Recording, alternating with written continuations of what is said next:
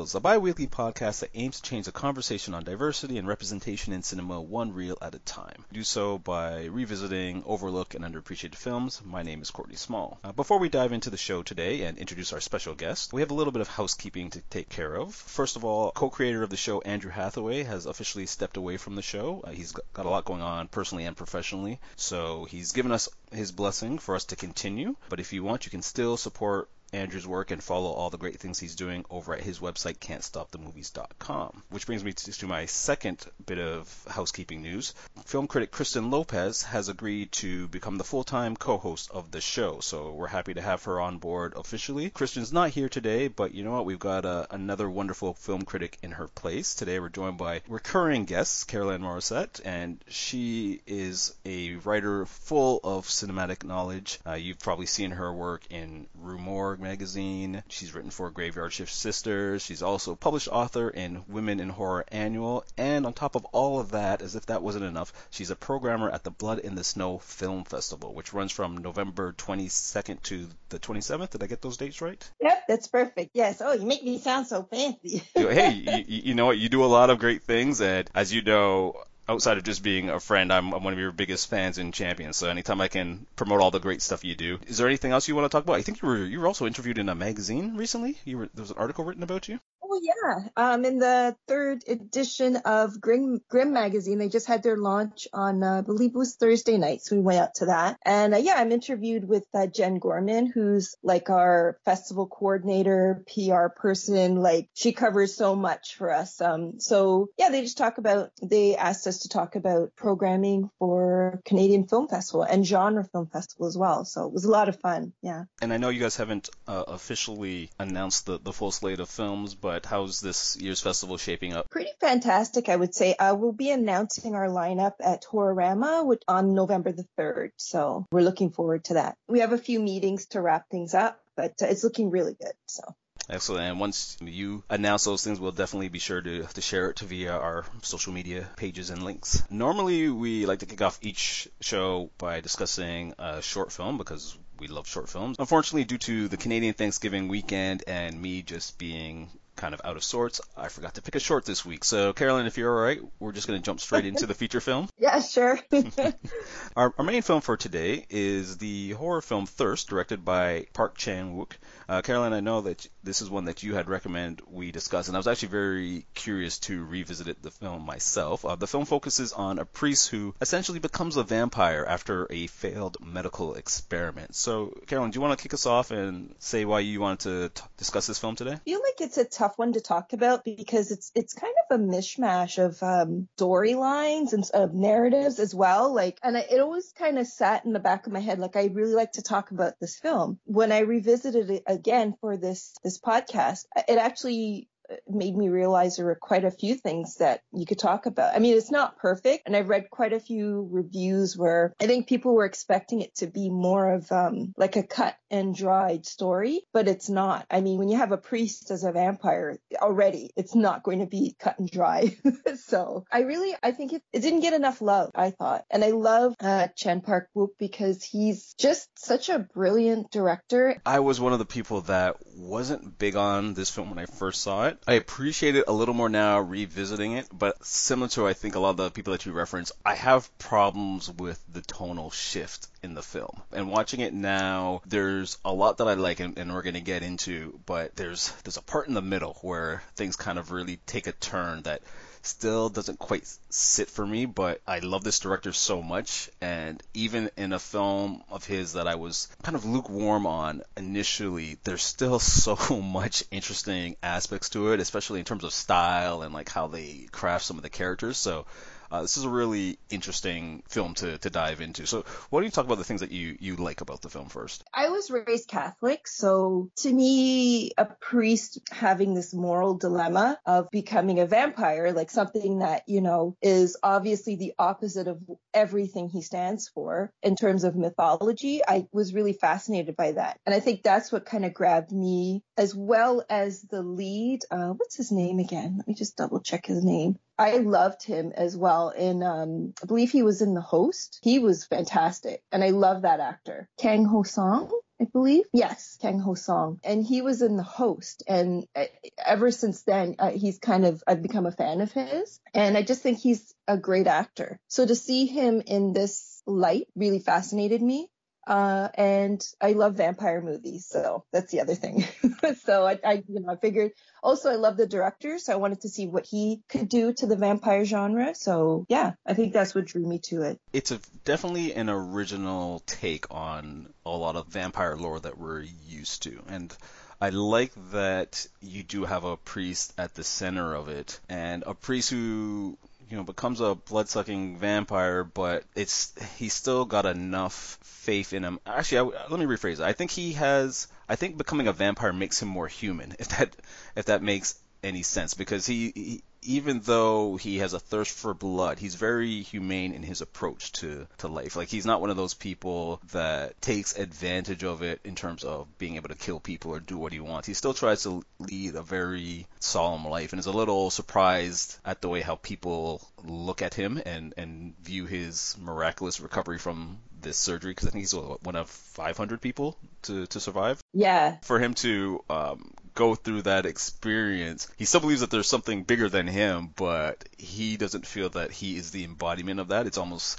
he looks at people a little strange for why are you kind of worshiping me when I'm not the I'm just a, a, a, average Joe. Yeah, I think that that's a really good point because it just seemed like he was clinging on to his um, moral values even though he had this hunger, like this thirst where he needed to feed, and he you know compromised to, in order to get his food while not killing randomly. So yeah, I think there he really was kind of wondering like especially when he when his mentor uh, his higher up um, in the wheelchair. I forget. Oh yes, um, I'm forgetting the, the the name as well. But he was like, I guess his a higher up, a higher level priest. Yeah. So and he was like, you know, make me a vampire. And he's like, you want to be a vampire? you out of your mind? You know? And he's like, you know, you you can't see the sunlight because this um his superior was uh, was blind and in a wheelchair. And he's like you know once you become a vampire you can't see. Like you have to be practical about this. Again even with his superior who wanted to be a vampire you know consideration of the actual implications of a, a priest becoming a vampire and not actually being able to see the sun once you get regain your sight. So yeah i think he um the character's father Sang-hun. Oh, the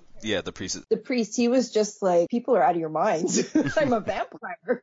so yeah, I enjoyed that aspect a lot. And I and I also loved how they do, I guess, the subtle things of, of him becoming a vampire because he, after he survives this surgery and I guess he will in theory he technically dies for a short period and then yeah. comes back to life through this blood transfusion, and you see that his skin is better, and he's kind of going about his day. And at first, he's all done up in bandages, which kind of had a cool Darkman, Invisible Man kind of vibe to it. And as the film progresses early on, he's basically going through life normally. Like he's, you know, got a few of the welts and stuff on him. But there's that great scene when he starts to realize his senses are heightened because mm-hmm. they make in a, a, bit of dark humor early on. They make reference to him smelling blood, having like a weird acute sense of smell and and being almost sick by the, the sense of blood. And you realize that well, the, the, blood is is actually menstrual blood. Yeah, right. That the, the the main female in this film happens, and like she kind of realizes, oh my gosh, it's me, and you know, runs off to the bathroom. But later on, he's in his house and he's just getting these visions, and you can see that everything from like a cat meowing in the distance to the the trees blowing to someone on a treadmill and the the sweat under the armpits, all of that is hitting him all at once. And I thought yeah. that was a really cool way of introducing that he's got heightened abilities without having yeah. him do like the typical just running around town, flying all over the place. And I mean, you do see moments of him jumping and leaping from one level to the next, but I find there's a lot of of subtle subtle nods to the typical tropes of the genre. I really enjoyed that scene as well. And you know when you do see him jumping around, it kind of made me think of um pardon me, let the right one in. Oh yes. They don't do like the vampire skills in that way where, you know, it's it's so fantastical. It's just kind of a matter of fact. Like he can jump from a window he can hang from a window as the main character, um, the main vampire in um Let the Right One In. I forget uh I forget their name, but um yeah, just kind of just kind of floated around or just did her thing and it Mhm. wasn't like it wasn't like this um grand scoring when she was flying or jumping out the window or whatever. It just kind of happened, and that's what I liked about his abilities. And I think with um, is it Teju, the the main female? Yes. Uh, with her character, when things happen and she starts to get abilities of her own, then we start to see a little more of the, I guess, traditional expectations. Like, we don't really see her having to develop her powers too much, but we see more of the using the powers for for mischievous and evil purposes. Yeah, Whether yeah. it be openly hunting prey by using herself as bait to get people passing by, or using her femininity to, you know, play the victim when need to be, and then you see like she's got immense strength. So it, it's- it's an interesting juxtaposition the way how they had those two characters set up. Yeah, it was, and it, made me think of like um, uh, you know, the old school morality plays. Uh, it really came into that, uh, especially for some reason. It made me think of that because um, the priest had a recorder. And it was very, it sounded very medieval to me. And I'm like, oh, this makes me think of a morality play, like when I was in university studying, studying like Chaucer and all of that. Um, it really did have those elements. And then basically when those two become vampires, you see like the choices you can make when you're that type of supernatural figure. You can either try to be good or just let loose and just, you know, let the powers take over. he gets into this situation because he, in theory, wanted to be good. Like his, we'll just call him Father Superior because I, can't remember the character's name, but uh, the the old priest in the wheelchair told him early on, you know, don't even go anywhere near those experiments. And there's other ways you can do it, just prayer. Like any, you don't know what's going to happen, and science is essentially evil. We see that the priest, all he wants to do is good. He's tired of seeing people die, and I guess I didn't realize early on that a few of them are his fellow priests because when they, when he goes to that special experimental lab, I believe it was in Africa, where they say that this whatever this virus is seems to only be inflicting white men and Asian men, and usually people of the cloth, right? Because they're all single, and he's so desperate to try and stop people from dying that he sacrifices himself to undergo the experiment so he can kind of see what's going on and hopefully change. And, and by fluke of luck, you know, he ends up sur- surviving this whole thing. Yeah. But in every step of the way, he's still trying to do the right thing. Like when he's feeding, it could have been easy for him to pick off people off the street, but he instead uses the sick and kind of draws blood off of them, people that are in a coma, and then later Yeah. on he starts helping those who wanted to commit suicide, which at the beginning we're told is like the greatest sin that you could do. And he figures, all right, well let me try and turn this great sin into something humane. I will help you, you know, end your life while also giving me life as well through your blood. It's kind of a, a skewed way of thinking, but he did think that he was doing good. And I really liked the character of um, Te Teju because she she was treated like garbage. And once she kind of gains her freedom, although in a kind of unsavory, sinister way, she just runs wild. And I mean, in her situation, I don't know if I bl- I don't I don't blame her really. You know, I mean, she had this horrible mother-in-law, this hypochondriac husband, and then she falls for this magnetic priest who's now a vampire. So, I mean, I don't blame her for running a bit wild. It, it's interesting though because her connection to the priest is almost instantaneous. Like she's got, I guess once he becomes a vampire, they have this almost kind of um, psychic link of sorts where she's just drawn to him and he's attuned to to her desiring him, which you don't get, Yeah. I think, when they when they first meet. And I and I would say that Teju is probably the most fascinating character in this film because as you said she is treated so horribly at the beginning she's the butt of the joke like you know her physical pain is amusement to the mother Kang Woo Yes, and Kang Woo. and just some of the other people around. And she hates being in this circumstance. She's been in this situation for a long time. Kang Woo apparently rarely touches her in a romantic way, and she's essentially just a servant for people who don't see her as human. And then as she starts to have the affair with the priest, you see a different side to her. Like there's that great scene when they're playing uh, mahjong and they almost had a romantic encounter. So they're talking, they're at the table with everyone and they're talking about Mahjong and the art of Mahjong, and she's making a lot of innuendos about how skilled and good she is in bed. You know, Yeah. to try to try and tempt the priest, and it's a, it's a, it's great because it's played for for laughs in terms of the audience knows what she's really meaning, but no one else at the table outside of the priest understands what she's meaning. And you realize that well she's not this little innocent woman or victim that she's kind of being portrayed to be. And then as we later on in the film we see a completely different side of her. One that is Yeah. just all about i have power. I've always had power. I just needed uh, an outlet to i guess you know exert that power. And yeah, and, and also she was kind of duping priests. And she was making out like she was more abused than she actually was. So there's that complexity to her character where she's not as much of a victim as you think. Mhm. So yeah. And what did what did you think of her interactions with the mother, especially in the the second half of the film, where the, the or I guess the mother-in-law, uh, Miss Ra, she, she's I guess in a state of physical shock, Yeah. where she can only she can see things and hear things, but she she physically can't move. Yeah, well, I mean, I think Taiju took great pleasure in kind of seeing her, like, you know, being able to speak her mind to her without having any repercussions because she's basically an invalid. And then I think that towards the end, I believe it was when um, she thought, Taiju thought she was going to be killed and then she wanted to die and go you know, meet her husband in death. I think she was kind of pleading to Mrs. Ra. And that kind of just kind of showed her, you know, to me, it just showed her duplicitous and very opportunistic, I guess. It was interesting because seeing her try and plead to Miss Ra, who's immobile, to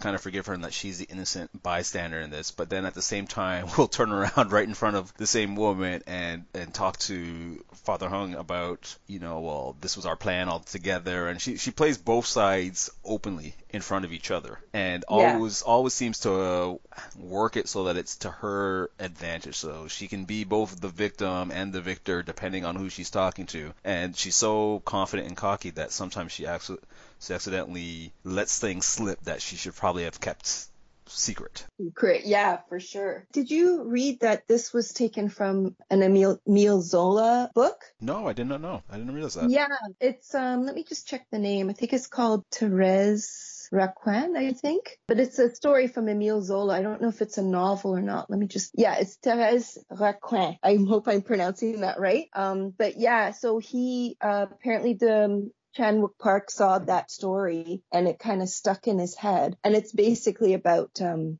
a browbeaten woman who uh, falls in love with her husband's schoolmate, I believe. And then they plot to kill the husband and then they're haunted by the husband's ghost. So it's basically Thirst, but Thirst has the vampire theme thrown in as well. Yeah, I thought that was kind of fascinating. Oh no, that he's just so influenced by like classical writers and that sort of thing. hmm And it, it's interesting because that synopsis is, I find, really captivating. And I think the part of this film that always throws me and doesn't quite set sit right with me is how they incorporate being haunted by the husband's ghost. Because when they, for me, the film starts to lose its edge when they go on that fishing trip and essentially attempt to bump off the husband. And Right. it's played a lot for laughs. Like this is when the comedy I f- feels really starts to to ramp up, and then how they introduce the ghost of the husband is at bo- times both kind of chilling and comedic, depending on the scene.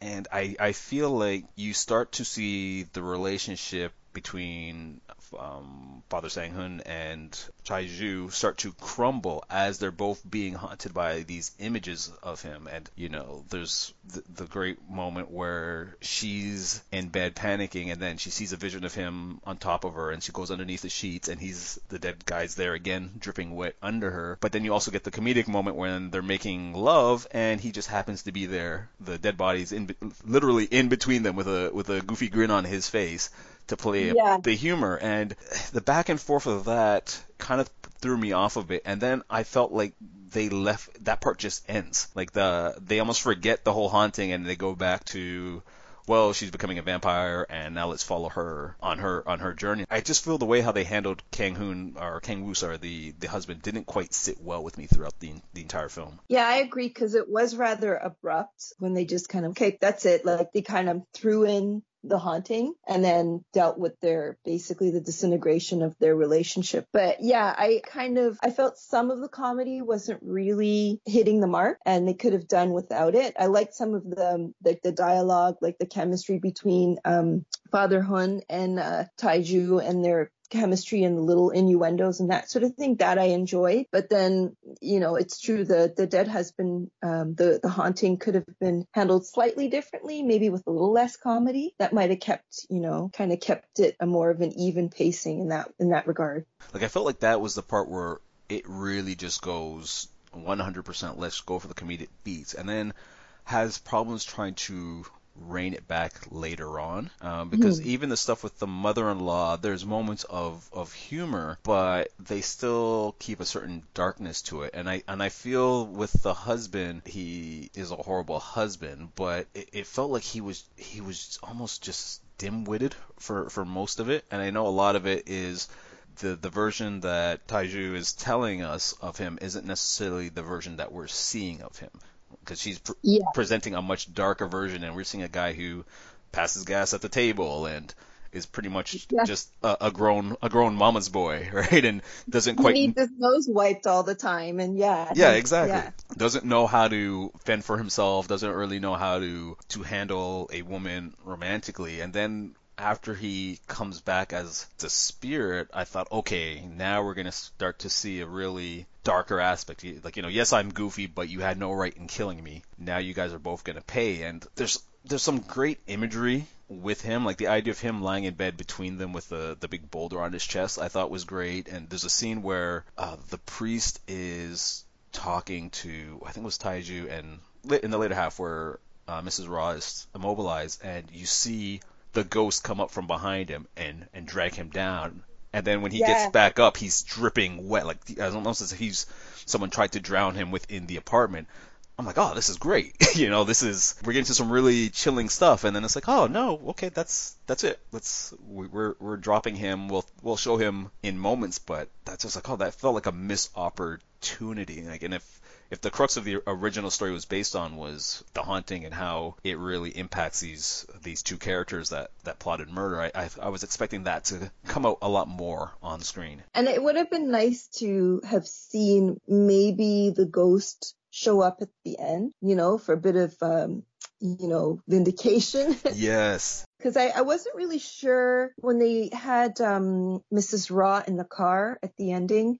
Um, I guess this is going to be a spoiler-filled podcast. oh yeah, yeah, we're we, we're just going all for it. So okay, so can I rewind a bit? So Father Hun and uh, Tai J are now both vampires. He's trying to curb her in, but she's running amok. So they finally that's revealed that they did kill Taiju's husband and Mrs. Ra reveals that with her eyes and it's a really great scene. So and it's during during a mahjong game. So uh Taiju kills everybody at the mahjong game and uh, Father Hun decides to curb her and they just drive off to this field and um he's going to basically they're going to roast in the sun. So there's that scene where Mrs. Ra is in the back seat and she's watching them fry in the sun. And I just wondered about that scene. I'm like, is that is that their penance for killing everybody, or like, what was your opinion of that? Because I, I wasn't quite sure what to make of it. That's an interesting notion because I I wondered about her being in the car as well, and I took it as basically they had done a lot of sinful things, and, and you know, and the greatest sin of all could be suicide, but in this case, suicide is necessary because it's the yeah. only way that you're gonna stop um, Taiju from from from running amok. But to have the mother-in-law in the car, I guess yes, it could be seen as a a penance, you know, and that we killed your son, so now you get to watch us burn. But I almost felt like she didn't need to be there because she already knew that they had done a whole lot of evil. You know, she's she was there when they pretty much killed all her her friends or family friends that were were key in the the mahjong game. So I don't know because I kept thinking, but she still can't move, and now you've yeah. left her on a cliff in a car, is she not going to die as well? Or are we just This supposed is to true. assume that the police will magically come by and get her? Like, I wasn't quite sure why they brought her. There's a scene where Tai Ju is now the vampire. She's making a some sort of a drink for Mrs. Ra and Taiju cuts herself and some of the blood goes into the drink. Mrs. Ra drinks it. And so she has a little bit of the vampire blood, which leads her to have a bit more mobility in a finger. And that is when she reveals that she knows that they've killed her son. So, um, with your comment, then she would too also be affected by the sunlight, right? Is that, that's what you were getting at? Yeah. Yeah, but, but not even. Yeah, but yeah, not even in terms of like she would die because of the vampire blood in her because I think it was too little. I just think that you know if you put a a dog in a hot car and you roll up the windows, the dog will get sick and possibly die, or any animal. And in this case, the doors are open and the any type of thing that would provide shade is removed. Even the the trunk of the car is gone, but she can't move anywhere. So she's just I'm just thinking, well, she's out there in the hot sun in a car. She's still going to be roasting because there's there's no shade or cover. I think he put a phone at her fingertip, but it's like she's not going to be able to call. I think I remember. I don't know if he put a something under her hand. I believe it was a phone, but I, I'll have to look at it again. But Mm. It's she's still not going to be able to make a phone call like with a one finger. Going to hit one. Yeah. Anyway, yeah.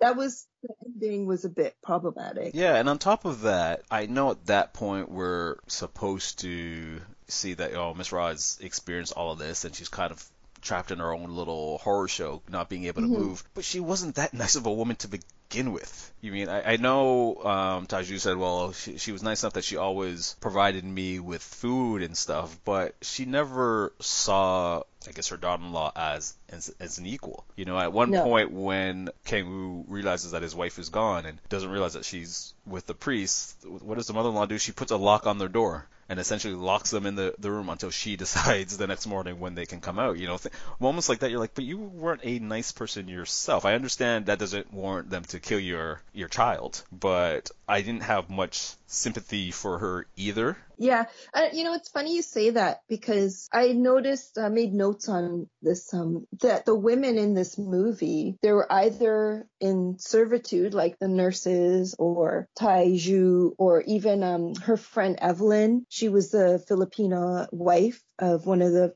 family friends, and she couldn't really communicate because couldn't speak uh, Korean, so she was kind of stuck in a limbo there. It, it- and uh, Mother Ra was basically serving her son, but she she was quite she was a terrible person as you point, pointed out. And I felt like the Taiju was the only female character that had a bit of dimension to her that you know had some kind of like fire in her you Mhm. know yeah i kind of found them all generally problematic except for i i have a soft spot for uh taiju she was fallible she was kind of an awful person too but i could see why Yeah, and I, I agree with that because one of the things I also notice is that a lot of the film comes from the male perspective and how the males view the women that Mhm. they, they interact with. And Taju is interesting because in that first scene when her and the priest are about to make love, but then they they get interrupted in a in a comedic moment.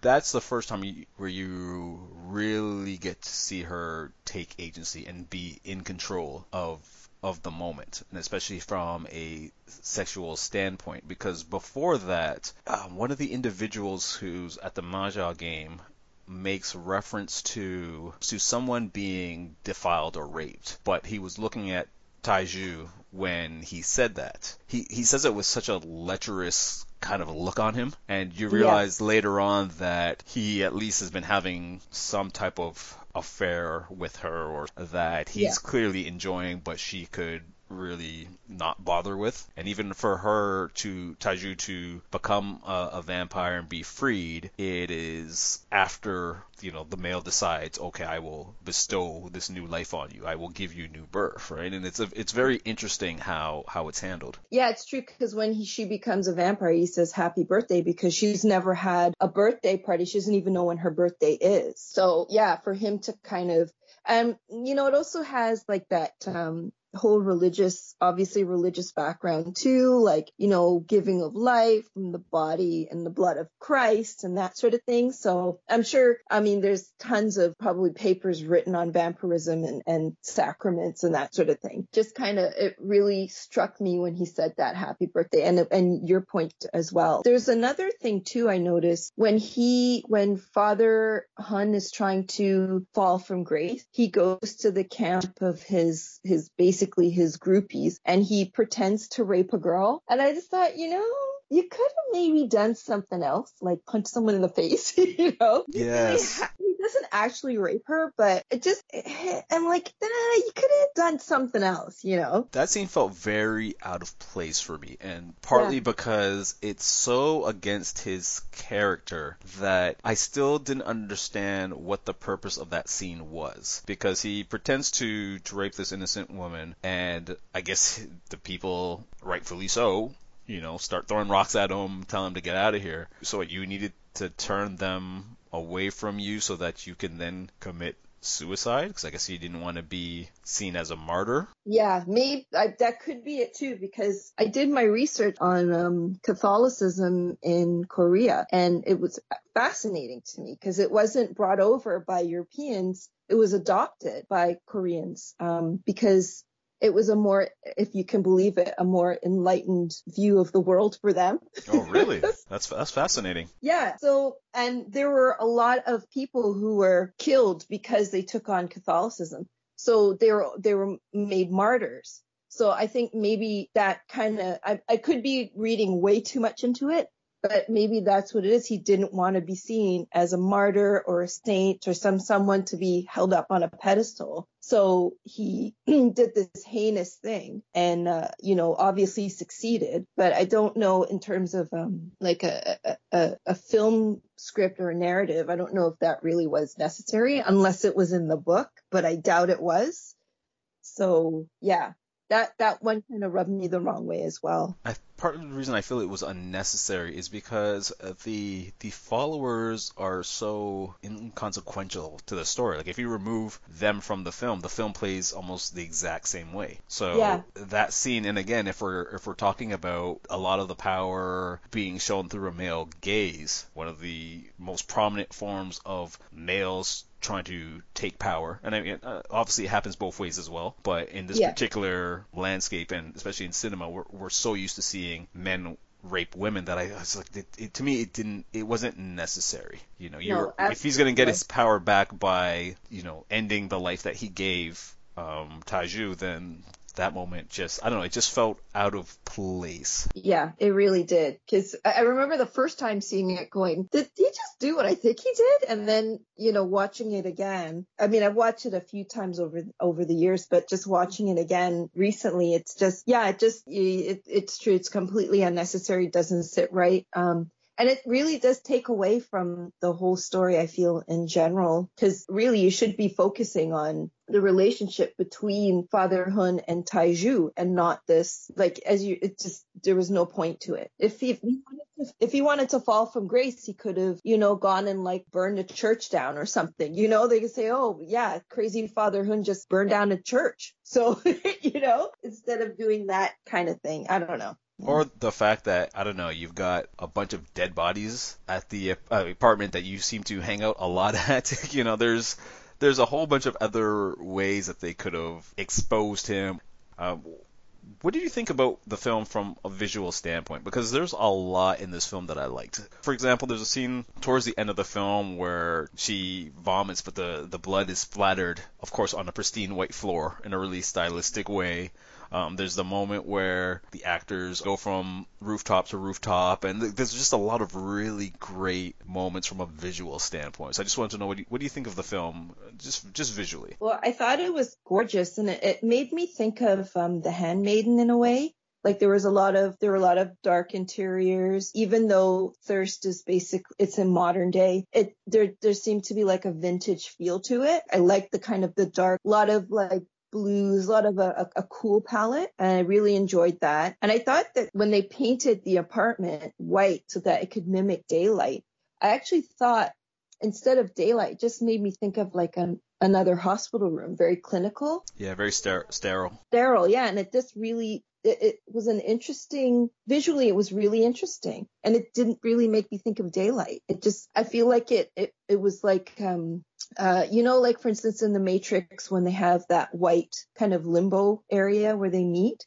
Oh, I feel yes. like, yeah, I don't know what you would call that cinematically, but it just made me think like that's, it made you focus on the characters more instead of having like a you know a backdrop a home or or like a, a cave or something like that it just kind of made them more prominent so i i thought that was really interesting I don't know if it actually flowed well for me, but I thought it was an interesting kind of, it was an abrupt change from that very earthy was like um darker, earthy with a bit of blue tones um to the starkness. So yeah. Yeah, and there's there's a lot of moments like that. I find like there's the maybe in the latter half when he's looking out and all he sees is a sea of blood which I thought yes. was, was was really a nice way to approach it, and even the way how he's just aware of the little details. Like I think at one point where he's looking at his own elbow, and there's like a little microscopic tick on, yeah. on the skin. Like there's just a lot of really interesting and inventive shots